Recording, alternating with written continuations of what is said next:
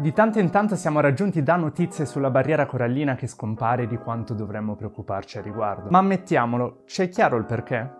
Proviamo a capirlo. La barriera corallina è in effetti uno scrigno di vita unico nel suo genere. Presente sull'1% del fondale marino, supporta un quarto di tutta la vita in acqua. Vere e proprie metropoli ricche di biodiversità e alla base di una catena alimentare che dà da mangiare anche a noi esseri umani, le barriere coralline offrono una difesa naturale per chi vive sulle coste e rischia di essere travolto da tempeste sempre più violente per via dell'emergenza climatica. Studiando i coralli, la ricerca medica ha scoperto nuovi trattamenti per malattie cardiovascolari, ulcere e alcuni tipi di di tumori ed è da loro che dipendono direttamente la pesca, il turismo e la cultura di più di un miliardo di persone. Tutto il mondo quindi, noi compresi, deve tantissimo a questi esseri. Perché sì, sono esseri viventi, i coralli sono colonie di polipi simili agli anemoni che vivono in un rapporto di scambio e dipendenza con delle piccole alghe, le quali offrono un nutrimento in cambio di protezione. Anche i colori meravigliosi per cui molti di noi conoscono e hanno visitato i coralli si devono a questo rapporto, che crolla però con l'aumento estremo delle temperature. È proprio quello che succede quando sentiamo parlare di sbiancamento della barriera corallina. Il corallo caccia via le alghe, perde il suo colore e diventa bianco e si ritrova senza un'importante fonte di cibo. Un altro stress di cui sentiamo spesso parlare è l'acidificazione dell'oceano, che è la conseguenza diretta di tanta CO2 extra che dall'atmosfera si scioglie nell'acqua dei mari. Acqua più acida significa che i coralli non riescono a produrre gli scheletri resistenti di cui necessitano e questo vale anche per molti degli organismi su cui si basa l'intera catena alimentare marina, altro che sushi all you can eat. Lo sbiancamento e l'acidificazione stanno danneggiando in modo irreparabile coralli in tutti i mari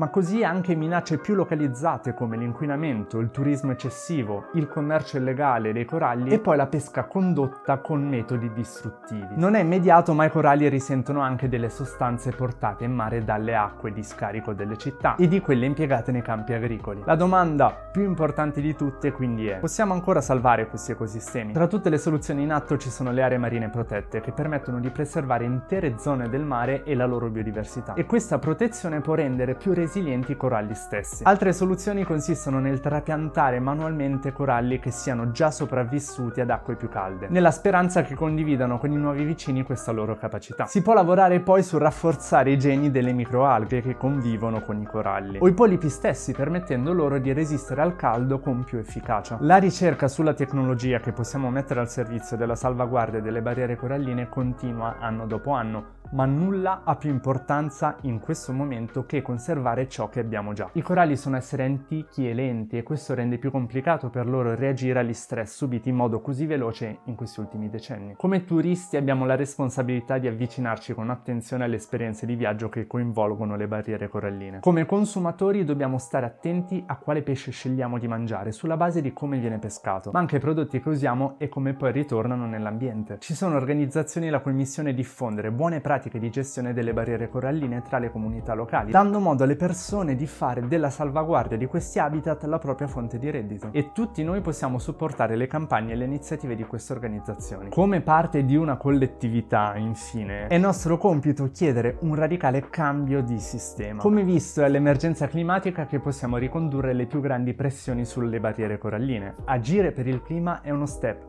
fondamentale per arrivare a proteggerle e garantirci così un mondo davvero vivibile.